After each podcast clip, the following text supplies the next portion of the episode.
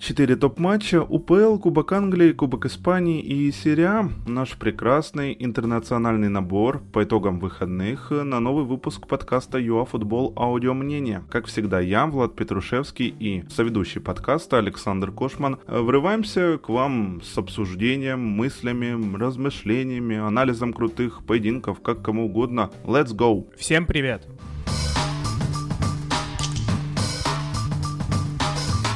Шахтер Динамо 0-1. Ну вот вы же помните, сколько было перед матчем искусственного, я не побоюсь именно такого слова, искусственного ажиотажа. И киберспортивный поединок FIFA забабахали, и пустили горняки трансляцию за границу даже, да? Ну, насколько я понял, все-таки пустили. И все вот эти вот ставки на красные карточки от Монзули, фразы а «Если Динамо не победит, то чемпионство киевлян липовое» что вышло на самом деле, а? Никаких на поле эмоций не было, одной команде все было полностью индифферентно, а другая взяла, ну и закономерно оттолкнулась от этого, так что все справедливо. Монзуль, так вообще, если мы уже про судью вспомнили, это был курорт, а не работа. Ну и опять же, все были элементы дерби, Браво Федерация, где Динамо, где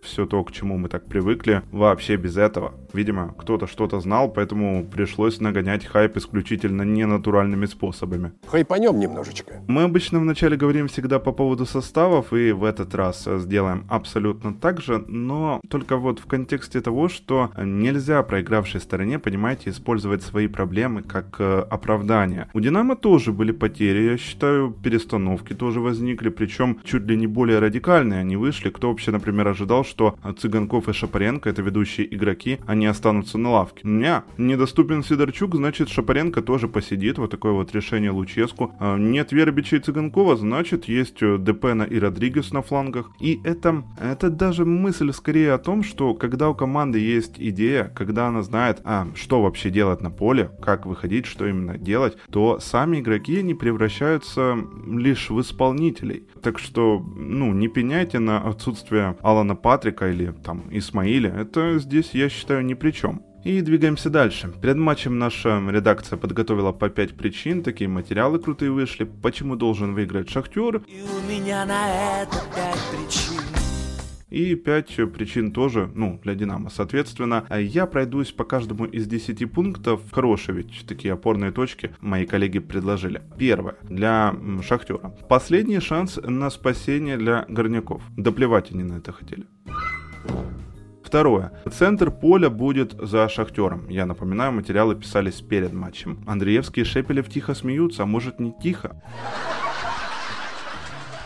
Дальше третье. Надежда на нового лидера. Никто вообще на себя эти обязанности у горняков не взял. Выход Тета нет, вообще не помог. А может Каштр должен был стать лидером со всеми своими вот этими перестановками во втором тайме? Не, вообще ничего из этого э, дивидендов Шахтеру не принесло. Четвертое. Жуниор Мораес снова забивает. Э, Жуниора Мораеса не было видно на поле. И пятое. Судьба может подшутить над Луческу. Скорее в итоге Мирча подшутил над судьбой. Голос Донбасса прозвучал. А дальше по Динамо. И тут, как по мне, три причины сработали на 100%, а еще две тоже недалеки от истины. Вот смотрите. И психологически киевляне были стабильнее, и в рубку реально они не включались, ибо не понадобилось. Луческу опытнее и последовательнее Каштру, в который раз мы в этом с вами убедились в том числе. И все же да, вот эти вот две последние причины. У этого Динамо скорее действительно чемпионский характер, с этим я скорее соглашусь. Каждый ли может делать результат? Да,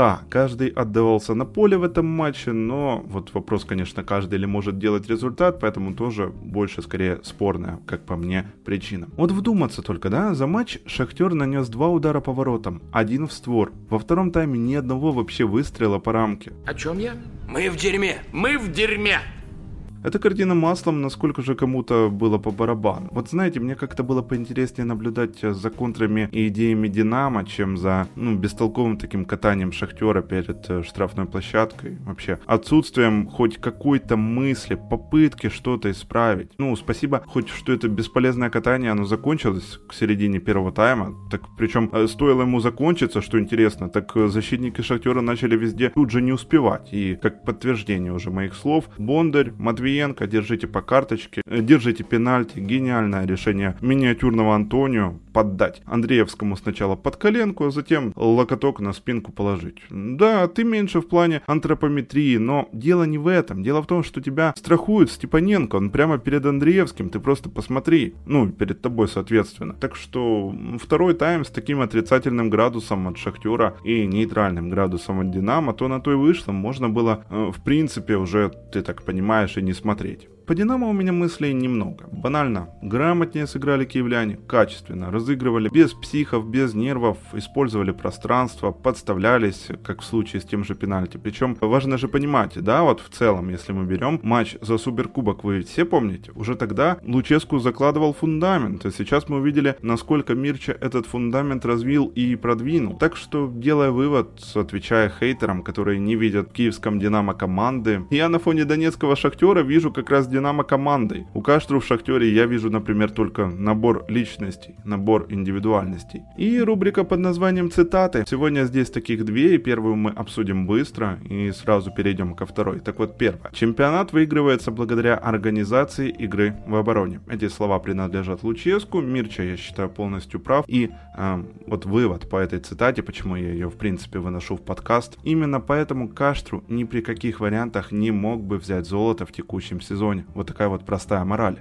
Цитата номер два. Здесь посложнее. А, Луческу себя исчерпал, клуб вырос, пошел вверх, а Мирча остался на прежнем уровне. Это слова Сергея Анатольевича Палкина, многолетнего бессменного а, генерального директора Шахтера. Возможно, Луческу на фоне амбиций Шахтера сезона 13-14, который тогда выходил из группы Лиги Чемпионов, если мне не изменяет память, ну, примерно тот район, да? Ну да, под тот уровень неплохо было бы условного даже Аллегри позвать, ага. Но, учитывая, что выступление Шахтера, это, я вот такое вот сравнение приведу, это в чистом виде Гауссова шляпа. Что я имею в виду? Примерно тот период, про который я вспомнил, это вершина, это экстремум. Дальше таких результатов и успехов в помине не было. Все катится просто по нисходящей. И, возможно, вот к чему я веду. Тут уже стоит задавать вопросы не столько тренеру, сколько самому руководству. Вы не считаете? Динамо в первом же сезоне Луческу дважды обыграла Шахтер в трех матчах. Поэтому, мне кажется, Шахтеру нужны перемены, как и на тренерском уровне, так и на ступеньке менеджмента. Почему нет? Я скажу так. Для сегодняшнего Шахтера, если ставить знак больше или меньше, то ставим знак больше и не в пользу Каштру, если мы сравниваем его как раз таки с Луческу. Так что где-то даже обидно, когда Мирчак говорит после матча, что ему нелегко. Вот просто смотришь на это и думаешь, а Шахтеру, видимо, легко. Или хотя бы руководству Шахтера. Ну, понятное дело, у Мирча не может не болеть сердце, это нормально. Let me speak from my heart.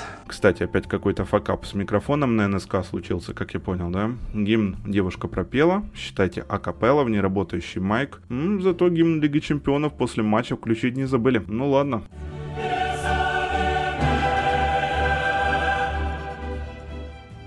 Челси Манчестер Сити 1-0. У нас на очереди Англия и Ноузина Ноупати. На встрече двух полуфиналистов Лиги Чемпионов акцент сделает Саша. Я от себя в трех словах так чисто просто добавлю, потому что краем глаза смотрел, потом пересматривал. Вот по Тухелю давайте, да? В принципе, когда ты хлопаешь Симеоне, Анчелотти, Клопа и Пепа вот э, за полсезона, причем тут не у всех проблемные команды далеко, значит ты чего-то в принципе стоишь. Это первое. А второе. Критика Гвардиолы не совсем ясна мне про оборонительный футбол от Челси, так а как против вас как бы выходит 90% команд так? Это уже, мне кажется, рудимент какой-то так э, вторить постоянно. Вот честно признаюсь, я прям специально зашел почитать прессу Пепа, и когда увидел заголовок, такой, ага, спасибо, чувак, я пришел сюда именно за этим, я как знал, что ты это скажешь. Yes. Oh my god. Oh my god. oh my god. И третье, вы знаете про мою любовь э, к фэнтези, к фэнтези АПЛ, может кто-то из вас тоже играет, почему бы и нет. Так вот, Де травмировался. У меня очень противоречивые чувства, люблю, уважаю Кевина как игрока, как фанат футбола, но он у моего прямого конкурента в команде. Я вам потом расскажу по итогам сезона, затащил я или нет, обещаю. Эти клубы сейчас находятся на вершине. Эти клубы демонстрируют в 2021 году ну, скажем так, наилучшие результаты. Это именно сбалансированный состав, хорошая поставленная игра, ну и, соответственно, набор очков или продвижение в каком-либо турнире. Сейчас мы поговорим именно про кубок. Составы были не оптимальные, то есть если мы говорим про Челси, то в Чел... у Челси вышел не основной голкипер. Нападение было такое полуосновным, потому что Зиях очень часто не попадает э, даже на лавку. Вот сейчас он попал в основной состав. Единственное, что я думал, что Чилвелл не выйдет, но на этот матч вышел именно Чилвелл. Вот, даже не Эмерсон. Хотя, по идее, должен был быть, потому что кубковый матч. У Манчестер Сити вышел Штефан на ворота, и ну, из таких изменений, в принципе, Минди, наверное, еще на левом фланге. Так состав был максимально основной. Фернандинho, в принципе, такой полуос, полуосновной игрок, который выходит в матчах, которые надо, особенно в которых нужно там именно зачистить центр поля, он с этим справляется очень хорошо, даже в свои 35 лет. Скорости. Скорости были не такие, как в АПЛ. Вот вообще, вот я смотрел с самого начала матч, и мне вот показалось, что и Челси, и Манчестер Сити, они, наверное, и устали, и, в принципе, этот кубковый турнир, он не такой важный, и поэтому скорости были вот прям на порядок ниже, потому что Манчестер Сити атаковал очень медленно. Про Челси мы сейчас поговорим более подробнее, но вот э, в плане Манчестер Сити вообще очень все медленно делал. Даже линия обороны двигалась максимально медленно. Из-за этого и, ну, Манчестер Сити получил моменты на свои ворота, по, по, по большому счету. Челси очень умело этим пользовался. Если мы берем первый тайм, то в первом тайме что делал Челси? Челси пытался за счет Канте и Жоржиньо просто перегрызть и выхватить мяч у нападения или у центра поля Манчестер Сити, где-то вот недалеко от середины поля, и выйти в быструю контратаку, что у них очень хорошо даже получалось. Манчестер Сити просто-напросто не успевал ни за чем и ни за кем. Вот если мы берем например, защитников Челси, да, и защи- защитников Манчестер Сити. Если в центре поля э, теряет мяч Манчестер Сити, то защитники Манчестер Сити пытаются сузиться, и вся команда сужается к игроку или к игрокам, у которых мяч у соперников, и пытается зажать их. У Челси все происходит не так. У Челси, если теряет мяч в центре поля, то сразу команда бежит назад для начала, а потом уже начинается сужение там и пытаться перехватить этот мяч. За счет чего Манчестер Сити не может мог создать моменты на вот этих перехватах, а вот как раз-таки Челси за счет этого и создавал, потому что как только Челси перекусывал мяч в центре поля, то есть забирал мяч себе, Манчестер Сити сужался, соответственно, появлялись пространства за спинами, и нападение Челси сразу туда. Вернер, Зих максимально быстро пытались убежать туда. А центр поля и вообще, что же Жоржиньо, что, например, крайние защитники Челси, они сразу бросали вперед. Сразу делали, перебрасывали вот эту вот сужающуюся защиту Манчестер Сити, и все, и получался момент. То есть Челси очень грамотно прессинговал, во-первых, и пытался перехватить именно в тех зонах, которые для них были выгодны. И после этого организовывал свои контратаки, даже, можно сказать, позиционные атаки, потому что они вы выглядели как контратаки, но по факту Челси мог разгонять там атаку, например, просто от вратаря в 5, в 4 касания и уже выход, ну, не один на один, а где-то 3 в 2, например. Перейдем ко второму тайму, то есть во втором тайме Манчестер Сити немного поменял схему, то есть, э, ну, даже не схему, просто Дебрюйне опускался чуть-чуть пониже для того, чтобы у него, его не так резко перекусывали. Соответственно, он мог разогнать какие-то атаки. Что сделал Челси? Челси начал играть как раз-таки вот в эти вот полупозиционные атаки, скажем так, когда голкипер выводит мяч на крайнего защитника, допустим, а крайний защитник скидывает в центр, и из центра уже идет передача за спины защитникам Манчестер Сити, потому что линия защиты Манчестер Сити высоко, как обычно. Во всей этой структуре игры у Манчестер Сити всегда есть проблема, просто не все умеют ей пользоваться. Плюс э, для того, чтобы ей пользоваться, нужны активные крайние защитники, такие, э, которые могут быть э, либо при схеме с тремя центральными, либо если вы Ливерпуль прошлогодний, когда у вас как бы вы играете 4 4, ну, 4-3-3, грубо говоря, но при всем при этом крайние защитники у вас два могут быть вообще впереди планеты всей, то есть могут быть выше вингеров. Только в таком случае вы можете организовать это. И Челси очень грамотно это делал и, ну, максимально заслуженно победил. Те моменты, которые создал Манчестер Сити, они же не были убийственные. Bond. James Bond. Атлетик Барселона 0-4 и хотелось бы начать с того, что Марселина на предматчевой пресс-конференции заявил, что его команда готова страдать. У вас была какая-то тактика с самого начала, вы ее придерживались? С самого начала у меня была какая-то тактика, и я ее придерживался. У меня уже тогда, в принципе, закрались э, сомнения некие по поводу этого матча. Не знаю. Ведь хорошо Марселино в Бильбао начинал, и сейчас как-то плохо. Не знаю даже, заканчивает. Нет, ну, это вам, конечно, не Валенсия, вряд ли его погонят, но все равно. На данный момент Атлетик это типичный пример того, как э, рутина, по сути, взяла, съела все эмоции и не подавилась при этом, потому что еще в январе э, матче за Суперкубок Барселона проиграла этой команде. Атлетик больше хотел тогда, а, был лучше готов физически, он знал, как справляться с контролем мяча от Барселоны. А на этот раз абсолютно нет, нет и еще раз нет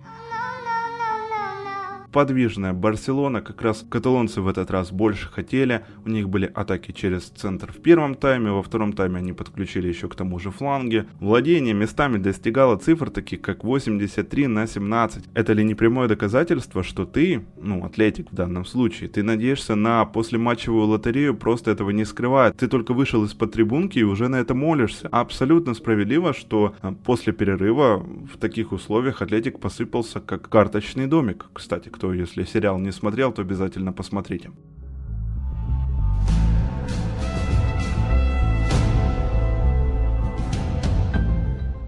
Марселина что-то там пытался, потом замены подключил. А как оно вообще должно было помочь? У меня вопрос. Раньше надо было думать, раньше надо было подключать запасной план. Такого вообще не имелся. Ну, надо было подключать запасной план, а не раскрываться при 0.2, чтобы получить в итоге 0.4. Но делать этого я, конечно же, не буду. Великолепный матч от Де Йонга, великолепный матч от Лионеля Месси. В такие моменты ты задумываешься, как ты вообще можешь таких ребят критиковать? Ну вот, третий гол, впечатляющий просто рывок аргентинца, и таким образом у него 30 плюс мячей во всех турнирах уже 13 сезон подряд. Не зря с этим парнем и кубком все фоткались после матча. Вообще, что хотелось бы отметить в целом? Футбол это постоянные такие качели. Футбол это регулярное отсутствие какой-либо логики. И сейчас можно смело даже говорить о том, что вот Барселона, представьте, сравните, ребенок раскачивается на качелях, как в слоумо в фильмах Зака Снайдера. Да? Но речь не об этом. А, так вот, сейчас Барселона для меня это как вот этот малыш на качелях, которому удалось так хорошенько оттолкнуться. И искомая точка, вот которую мы сейчас уже имеем, это как раз э, запечатленный миг с улыбкой на лице. С улыбкой на лице у этого малыша, у Барселоны. Да что ты, черт побери, такое несешь? Ну и, естественно, с трофеем в руках уже для родителя, для Рональда Кумана. И вряд ли кто-то причем скажет, что это было несправедливо, да? Так еще можно Ла Лигу выиграть очень легко на фоне того, что Атлетика хандрит и Реал занят в Лиге Чемпионов, там и Перес очень сильно занят созданием Суперлиги. Hala Madrid. Ла Лига радует финальным отрезком чуть ли не ярче АПЛ, да простит меня Ричард Мастерс. В общем, проиграть два финала Кубка Испании за две недели можете смело обращаться к Атлетику.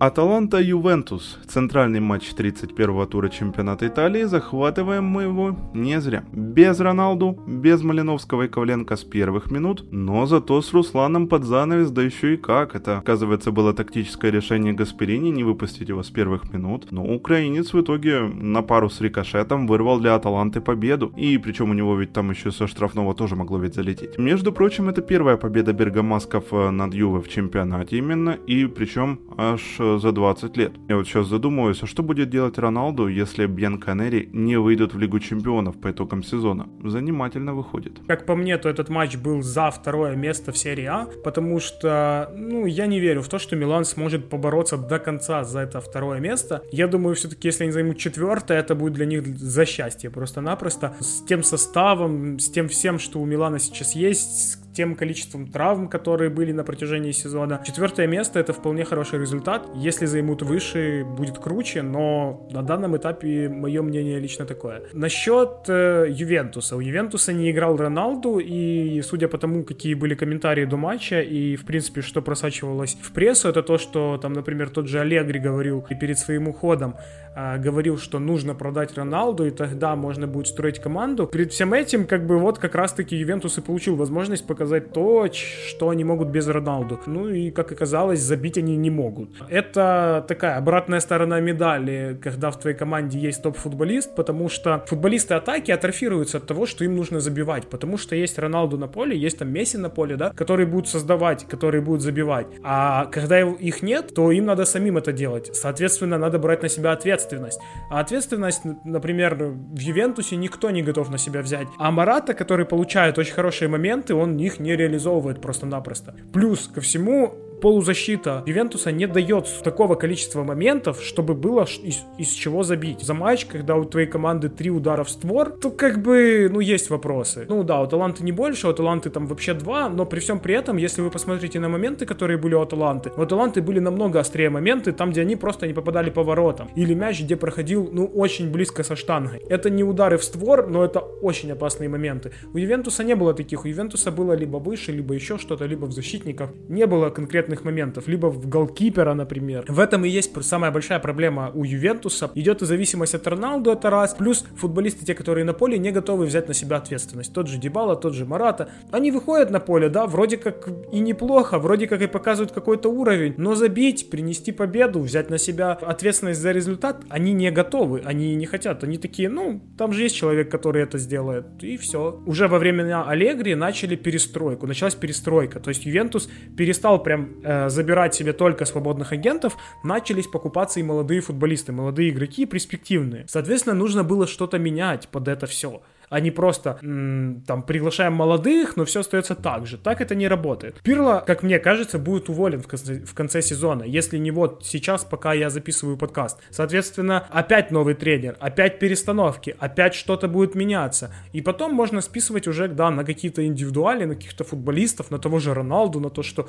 ну вот, он не, не приносит там то, за что его покупали. То есть он не отрабатывает свои деньги. Или там, например, критиковать других футболистов, которые тоже не выполняют э, установки тренера или тоже не приносят какие-то положительные эмоции, положительный результат клубу. Можно все на это списывать и все. Но первопричина это руководство, которое начало менять тренеров. Начинайте менять тренеров, будьте готовы к тому, что не будет результата постоянного. А если вы хотите перестройку, то тогда дайте год на перестройку. Потому что у Сари, скорее всего, через год уже что-то бы работало. Ну, по крайней мере, я в этом уверен. Через год это что что-то точно бы заработало. И даже уже в конце сезона были иногда видны вот этот Сари, э, Сари Бол, можно даже так сказать.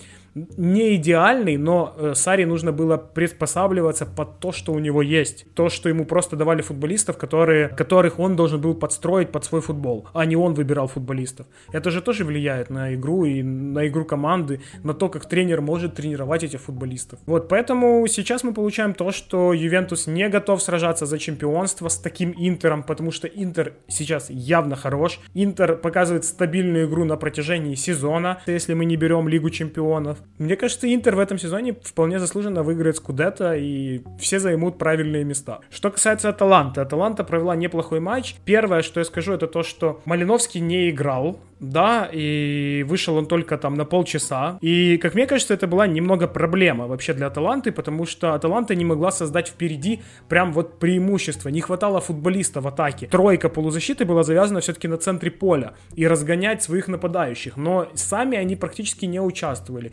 И как только вышел Иличич, вышел Малиновский, то есть вышли люди, которые готовы поддержать атаку, сразу Аталанта заиграла намного интересней. За вот эти 30 минут Малиновский создал, наверное, больше, чем вся Аталанта за те 60, которые были сыграны без него. Соответственно, вопрос, почему он не играет в основе. Ну, есть у меня и ответ, просто потому что нужно было сдержать центр поля, нужно было сдержать полузащиту Ювентуса. И с этим они, в принципе-то, справились, поэтому претензий к Гасперини не может быть. Если именно это был план на игру, то они его выполнили хорошо. С Малиновским, когда уже Ювентус подустал, они просто добили и вполне заслуженно выиграли. Малиновский от матча к матчу показывает все лучше и лучше уровень, все выше и выше, и мне кажется, что вот летом его стоит продать Аталанте, потому что Аталанта все равно не играет всегда с какими-то полузащитниками, знаете, то есть э, нету тройки там полузащитников основных. и там все остальные. Нет, есть там 6 человек, которые выходят а, в зависимости от целей на матч. А Малиновскому для того, чтобы прогрессировать, нужно постоянно выходить, и он готов постоянно выходить. Поэтому если будет команда, которая выше таланты и которая готова дать игровое время Малиновскому, я думаю, ему стоит перейти.